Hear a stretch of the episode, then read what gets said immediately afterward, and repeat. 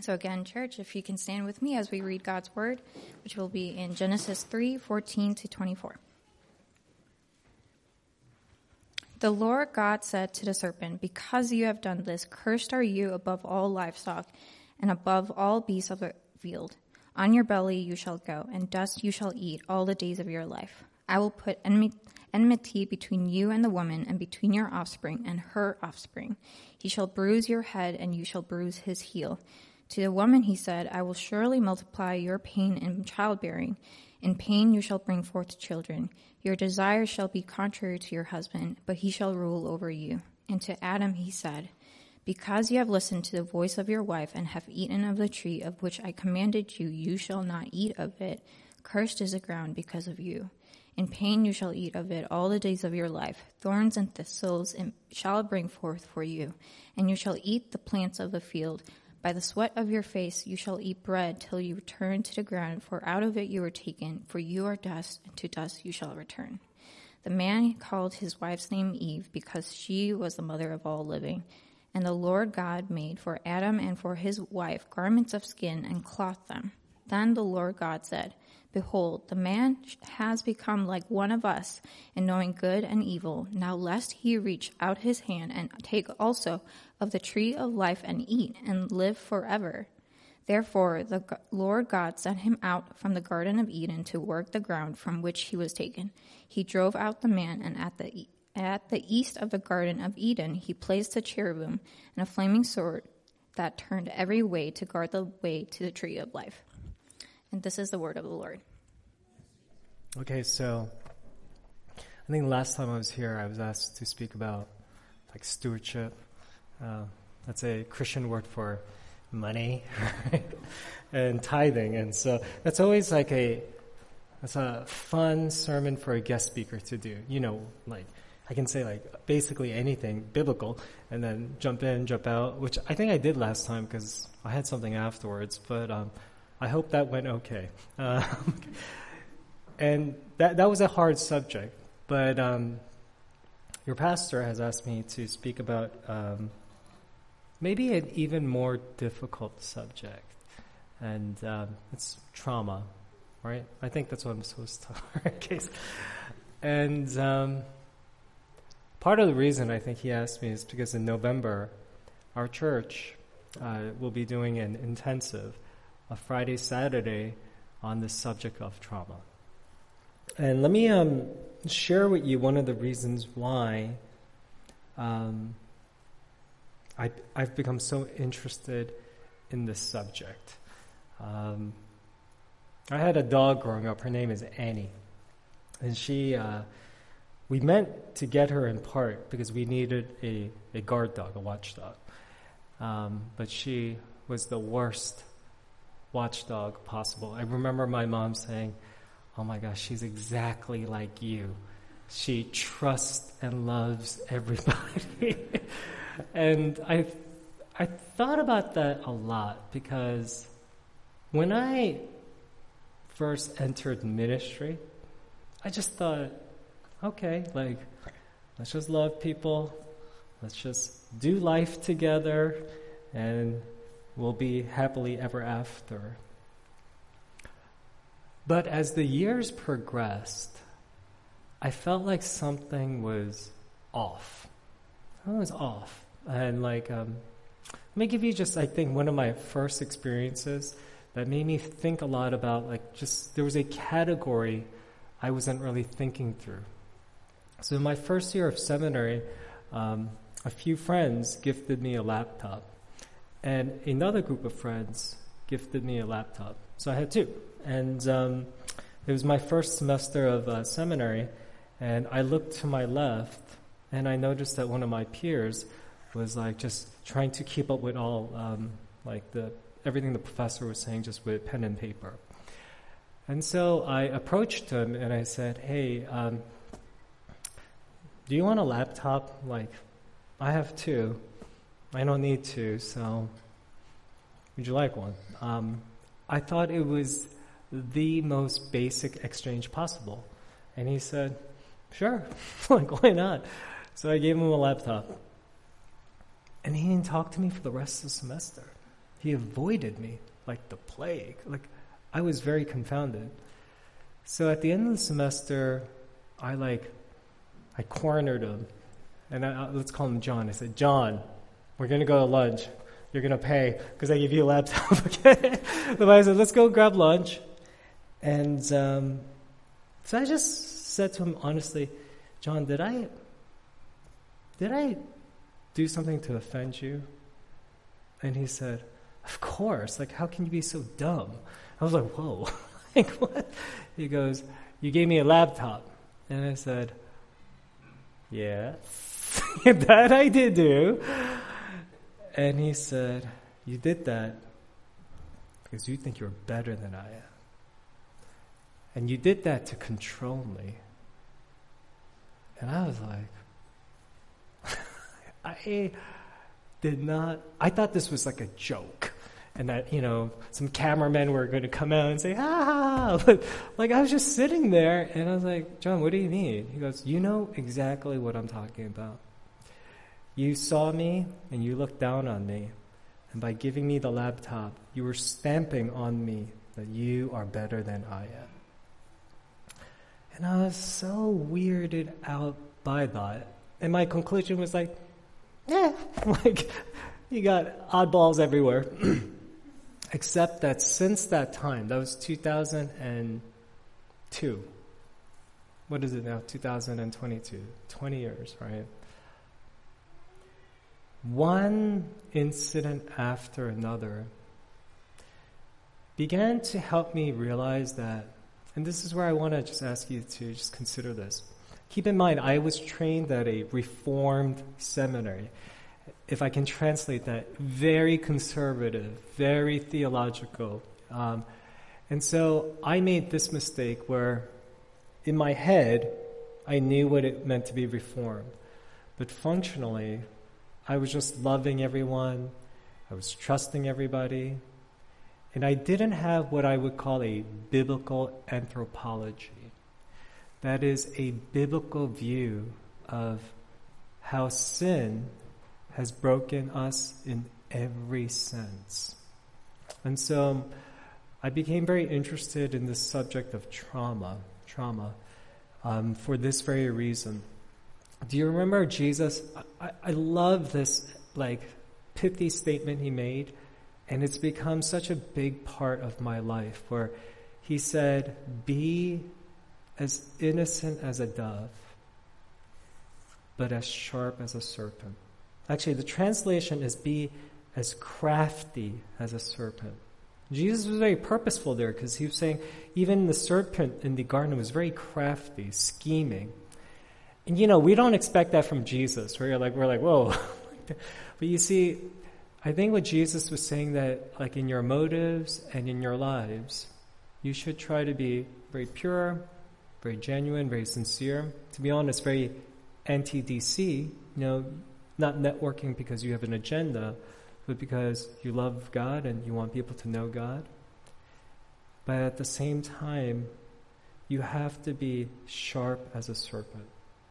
And I would argue that to that end, we all have to grow in this subject of trauma. So that, that's the background to it. That's the background to it. So I want to just share with you um, some reflections. One of the um, one of the challenges of doing more of a topical sermon is that you're not quite expositing one particular text, but um, I do think that all of my thoughts are generally based on the Bible, and hopefully, hopefully, we'll do the best we can. Okay, so let me first begin by suggesting to you. Um, a trademark of trauma. And then I'm going to ask a question. This question will lead to my reflections, okay? Uh, but before I do so, I want to make sure that I acknowledge this from the outset. This, for me, is not theoretical, at least in this sense. Um, you know, um, I think you're in ministry long enough I don't know if this is a good thing, but you hear so many stories that it's, it's a strange thing when you're not surprised by anything. It's actually a, a sad place to be. Even several weeks ago, this man uh, asked to meet me for counseling, so we talked for about an hour. And um, you could tell he was distraught. And the, the, the gist of it was something along the lines of his daughter was involved and was arrested uh, for her involvement with using some family members for very, if I can say it broadly, inappropriate ends. And as he was sharing this, you know, I, I thought about the incident afterwards and I was thinking, 20 years ago, I would have been like, oh my gosh. Now I'm like, that actually sounds right in the sense of if you take seriously what the Bible says about sin. And I share that with you because I think that there are some people in this room who have been through trauma. I mean, statistically at least, it's impossible that there isn't anyone in this room and everyone's sitting here thinking like, oh, what's he talking about? There are probably some people in this room who have experienced trauma. Undoubtedly, someone in this room that will know uh, someone very close to them that has gone through trauma. So I do hope that this, I guess, talk more than anything uh, serves you well. And um, I want to approach it with uh, as much compassion but also with as much biblical truth as possible. This is where the balance is a little bit hard, right? Uh, but let's begin in this way. Let's begin in this way. Now, one of the trademarks of trauma, there are so many different definitions out there. But one common denominator of anyone that has ever experienced trauma is the loss of security and control. These are two very important features of trauma, okay? Because trauma can happen in different ways. Some people have experienced trauma through like repeated years of abuse, particularly by those who are close to them, like their parents. So trauma can take on that form. Sometimes trauma can be a singular event. I mean, not too long ago, you know, another man was telling me how um, he lost his daughter one night, 20, 20 years old, just hit by a car, and she was gone. And that single event, like, traumatized him, changed him profoundly. So, you know, there are different ways people experience trauma, but um, the effect of it is a deep and profound impact on the entire being where you feel a loss of control and you feel a loss of security. And this is not merely emotional. You know, I, I don't have enough background here, but the literature agrees with this. It's also profoundly neurological. Those of you who have more of a uh, bio, biological background, there's this book, uh, it's written for everyone, but it's The Body Keeps Score. And in some cases, neurologists have said that when people go through traumatic events, and maybe some of you have gone through this, uh, there's a certain part of your brain that literally disconnects from another part of your brain in order for you to survive. And so as a result, that part of your brain that has a lot to do with emotions ceases to develop in a very natural way. And so trauma is like very profound in its consequence. But in particular, again, everyone that has been through trauma, interestingly, uh, these two aspects a loss of security and a loss of control. Okay? So that's the definition. Now, having said that, this is the question I want to ask you to consider. I'm going to just make a few suggestions.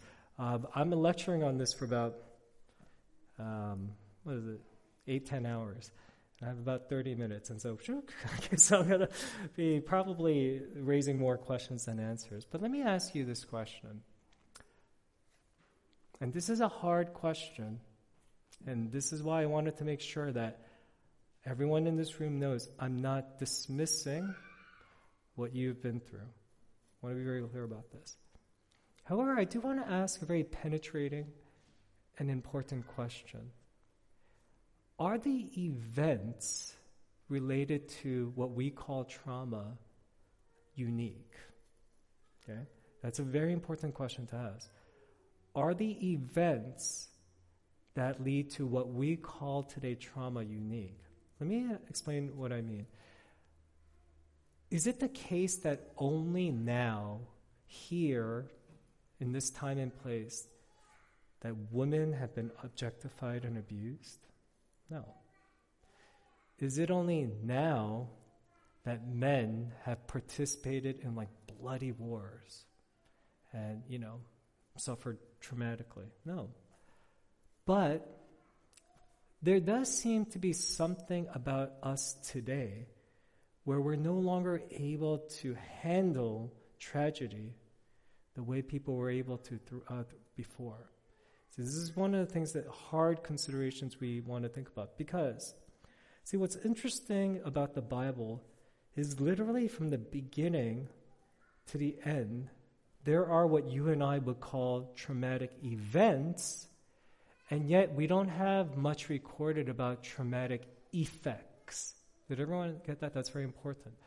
Like there are what you and I will call traumatic events, but not so much what we call traumatic effects. So, what do I mean by it? First, traumatic events. When you look at this text, right, there are three things that Adam and Eve go through, which they're pretty bad.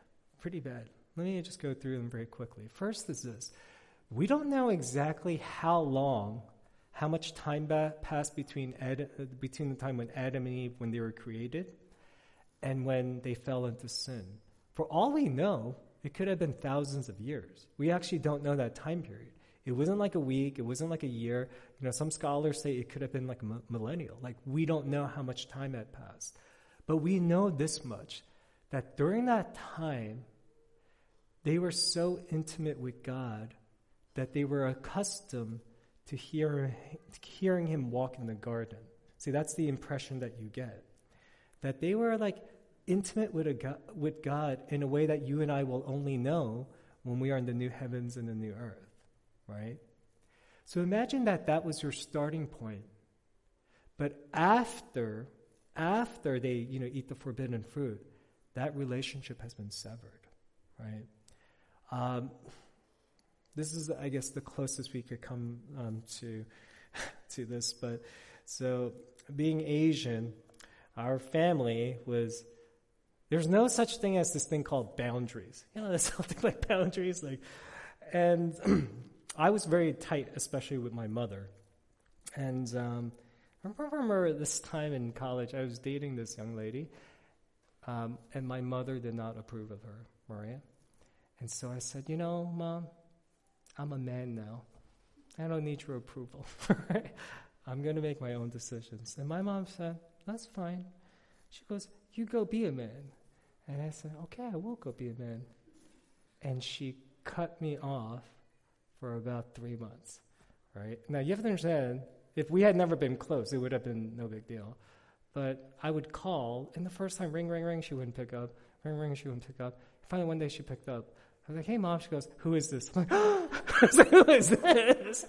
Mom, this is your baby son. She goes, he's dead to me. right? So, and, uh, you know, I can, I'm able to look back at it and laugh now, but at the time, the severance of that relationship, it really like threw me off for a long time. Now, that's just a relationship between one human to another over the course of 20 years, right? But imagine from Adam and Eve's perspective, suddenly being cut off from God. At least they didn't have the relationship they, that they had before. Do you don't think that that would have been what we would call traumatic? You see? So from the very beginning, the Bible is not shying away from like bad things. Second thing that happens in the Garden of Eden is this.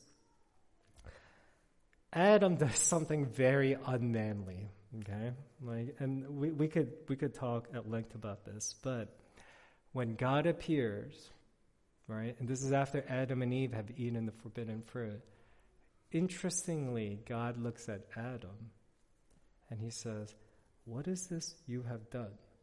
And do you remember what Adam does? He basically takes zero ownership. He says, That woman, you notice she's no longer Eve, right? His lover, his wife. He says, that woman, she who shall not be named, right? Whom you gave me, she gave me the fruit, and I ate, I ate it. and you look at that, you're like, oh my gosh, oh my gosh. Like, that is not a man, right? But in all seriousness, think about what Adam's and Adam and Eve's relationship was after that moment. Because if you really penetrate into that conversation, this is what Adam was saying. Adam knew the consequences of eating the forbidden fruit. You remember? God said, If you eat this, you shall surely die. So when Adam was saying, She did it, she's to blame, do you, do you feel the effect on Eve? Adam is supposed to be her husband. Adam is supposed to be her protector. And basically, he's saying, Take her, let me live. Right? Can you, can you like, can you imagine this? Like, um, one time, I know this isn't funny, um, my wife was about to get hit by a car. And so I pushed her out of the way so to save her. And, you know, so the car was coming at me. Thankfully, it stopped. And, uh, you know, that's one of the few things I did well in our marriage, right? and I remember when we went home, she looked at me and she goes, I find you so attractive today. like, like, uh, but imagine, imagine this. Had that incident been like, oh, snap, a car is coming. And I'm like, honey, you can do it. right? Like, had I not, and you know, she, I think something different would have happened in our marriage, right? But in all like seriousness, imagine how traumatic that event, the traumatic effect that that had on their marriage, right? So relationally, it's not actually very different from like when a spouse discovers that the other spouse has been unfaithful. If you ever, if you've ever been involved in this, um, it's it's ugly. It's traumatizing. So that's number two in Genesis. But the other thing is this: they are displaced, and like they're not just displaced, right? They lived in the Garden of Eden. Think about how awesome every detail of the Garden of Eden must have been like. Just the food, the sleep, like no fear, like everything is awesome, literally. And then they're cast out. That's why, again, if you want to understand like um, immigrants, like especially first or second generation, like you have to understand like how traumatizing displacement is. My parents, um, occasionally have me watch like these movies uh, from what life was like in Korea. This is where they're from, from South Korea. And when I look at those videos, I'm like, oh, that's so weird that that's how you grew, grew up. That's what it was like. And I was like, oh my gosh, that's so bizarre. And, and then they say to me, what do you think it was like when we came to America? Right? That experience of being displaced. Some of you have experienced that. I mean, you, you know, some of you are like, let's say from this, uh, like from Texas or from California, and you've come to Northern Virginia, like, what is this? Imagine coming from a different country and what it must have been like. And that's why, like, when you see Adam and Eve, they're not in the garden of anymore, anymore. They've been displaced. That must have been what? Very traumatizing for them. And if you just look at the rest of the Bible, everything is again what you and I would call traumatic events. I mean, I was I was thinking about this one thing, and I asked my like colleagues at RTS about this. But one person that has definitely experienced a lot of traumatic events would have been Job, right? And I think about Job in this particular way. I understand it's a story, it's a true story, but the ending is supposed to fill out the beginning. But the story of Job never made sense to me. It never, ever, ever made sense to me, the ending.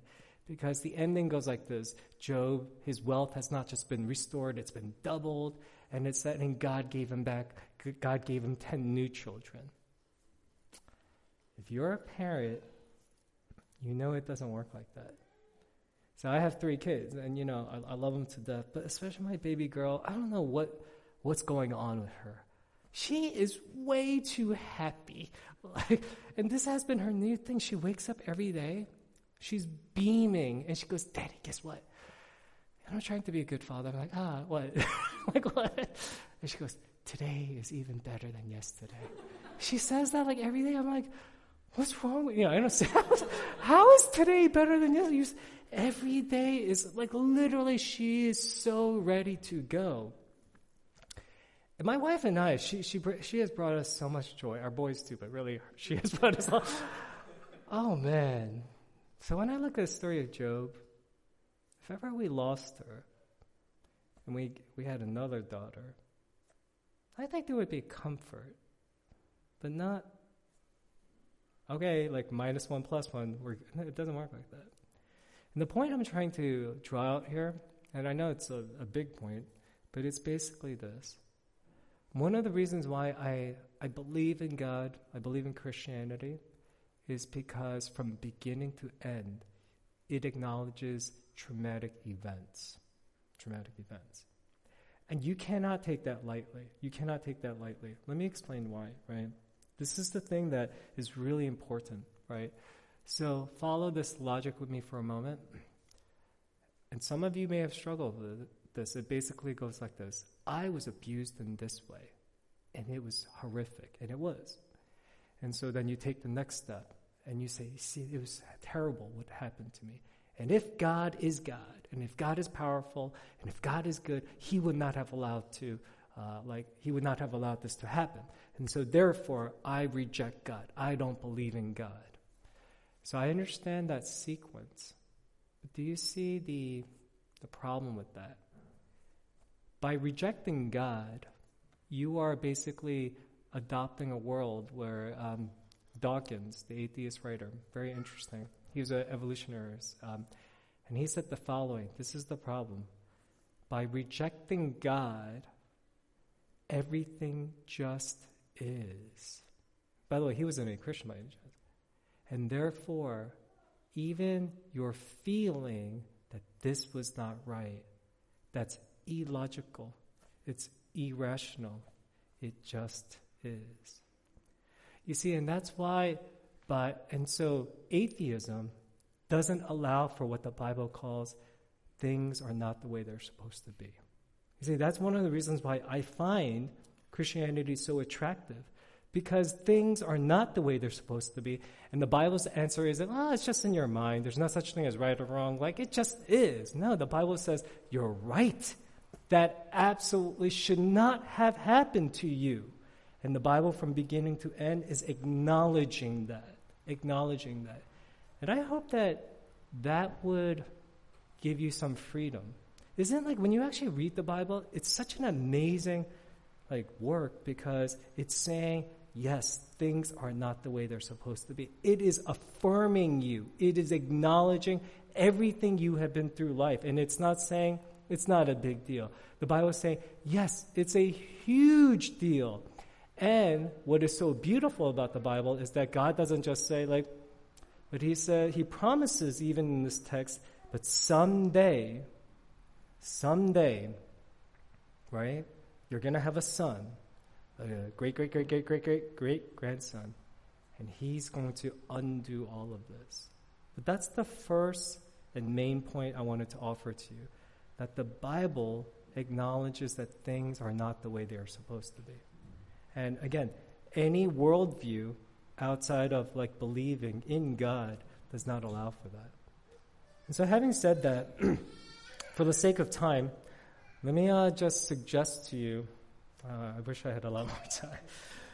But one remedy or one help, one help. Okay, so this is the one help I wanted to offer you, and it's the following. Um, I've referred to this picture before, but um, I think this is a great picture, and um, I'll come to, I'll come back to it at the end. But this is the question I originally wanted to ask. So traumatic events are not new; they're not new. But what is new is our inability to deal with them. Everyone see the difference? And the last thing I want to be is I don't, I, I don't want to be reductionistic and say this is the only reason why, right? However, I want to suggest to you one of the main contributing reasons for why we are not able to handle trauma anymore, right? There's this fantastic book. I've recommended it uh, a number of times. It's by Sebastian Junger. It's called Tribe. It's not a Christian book, but it's a fantastic book. And he poses a very similar question. Those of you that have read it, you know this. He says, Why is it that, particularly in America, in the United States, our vets, those who return from war, why don't they recover the way people elsewhere, like all over the world and all throughout history, that they have recovered, but why do vets, particularly in the United States, how come they don't recover? And he unpacks uh, the answer to that. But one thing in his book, I remember he gave this example that was um, fascinating, absolutely fascinating. It was either during World War II or World War I. Something happened in Britain, and basically, a hospital full of patients with mental illness, much of which was from trauma, all of a sudden, they were perfectly fine. This, this was, was very strange. They went from being basically people who needed others to constantly take care of them, they couldn't operate normally in society and all of the above, to becoming very functioning people, driving cars, delivering supplies, and so forth, right?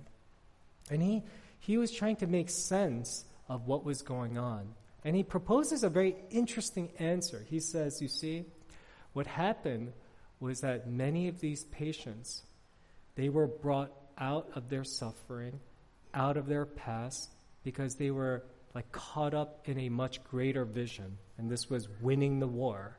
And so what happened was all of a sudden, it's not that their past was negated.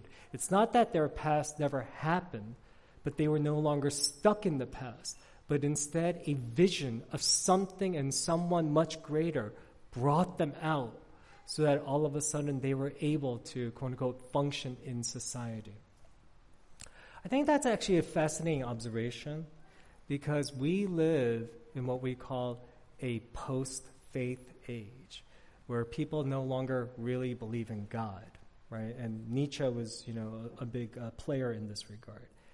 And you see, the loss of a vision in God is not inconsequential. Because, you see, part of what we need, and this is where I want to challenge you, a huge part of what you need, right, in order to heal is a huge God. Let me illustrate it in one way and then we'll end, right? or if, if I have time, let me illustrate in two ways. There was a group of people in the Old Testament who were definitely, they went through a lot of traumatic events, one event after another. And they were what? The Israelites, right? And uh, just think about one example. Do you remember when they became so numerous? Do you remember what Pharaoh did? It's actually pretty horrific. It's basically, you might say, a miniature genocide. They basically took all the boys who were two years or less, just those of you with boys, imagine this, right? And he slaughtered all of them because apparently that there was going to be a Messiah. And then during their 400 years of enslavement, do you think like a lot of bad things happened? Obviously, right? Like we can only imagine.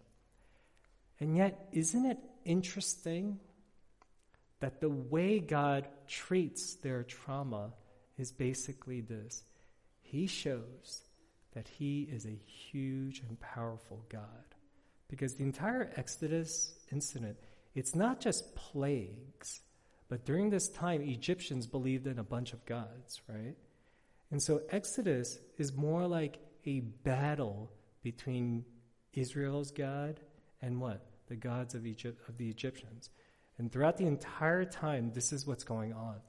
The Israelites, despite their incredible suffering and incredible loss, all of a sudden they're being filled with what? A vision of a great and mighty God. And in that sense, they lose themselves and they are caught up in something so much greater that they begin to experience what we would call healing or recovery.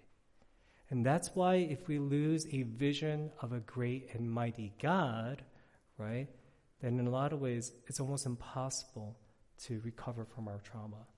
And that's why one of the suggestions I just want to give you is this. Like, how can we begin to recover from our traumatic events, right? It's recovering a sense of a great and mighty God. And let me end just by giving you what, the, what, does, the, what does the Bible say? What is this vision of a great and mighty God? It's this. So I've recommended this book so often. I, I think some of you might have read it by now, right? It's this. It's written by Stephanie Foo, and it's uh, entitled What My Bones Know. And um, if you want to understand how Asians operate, second generation, you should read this book. It's, it's an awesome book. But basically, she goes through all this trauma. But you know what's very interesting? And I, I think I've shared this with you before, but I think this is true. How does she begin to like experience healing? There are these two things that happen. So she literally went through hell. She, she, it was terrible what she had been through. But she has these two breakthroughs that's absolutely fascinating. So for most of her life, she viewed herself as a victim. Maybe some of you have that perspective because she, she was a victim. For most of her life, she viewed herself as someone that had been hurt. But um, she talks about this incident, I think, when she was in college. And her, one of her roommates, her mom was dying from cancer. And so throughout that entire time, Stephanie Foo failed to ask her friend, How are you doing? How's your mom doing? How are you processing this? Because she was so caught up in her own life. And later in her book, she says something very powerful. She said, You know what I realized? I was a victim, but I was also a victimizer. I was hurt, but particularly because I was hurt, I was always hurting other people. So that was an important milestone in her healing because it broadened her identity. And then she said, number two, and she said, What I needed the most. I think her husband's name is John. By the way, if you read this book, John is a very discouraging person. He's awesome. So make sure your wives and your girlfriends don't read it. okay, like this guy is amazing. Like I read it and I was like, he's like Jesus. And literally, he is like Jesus because this is what Stephanie Foo says. She said, you know, she was a little bit unstable, a little bit unhealthy. And she said what she needed more than anything else was someone that knew her both as a victim and as a victimizer. Both as someone who's hurting and who's other, hurting other people and who would love her no matter what. And not only love her, but bring her into his family. And when I read that, those two things, what does that sound eerily familiar? Do we have someone who says, You have been sinned against, and you have sinned against others? And I know you inside and out. I know all the horrors that you have experienced. I also know some of the horrors that you have made others experience. But I love you no matter what. And I love you to the point where I'm going to go on the cross I'm going to die in your place.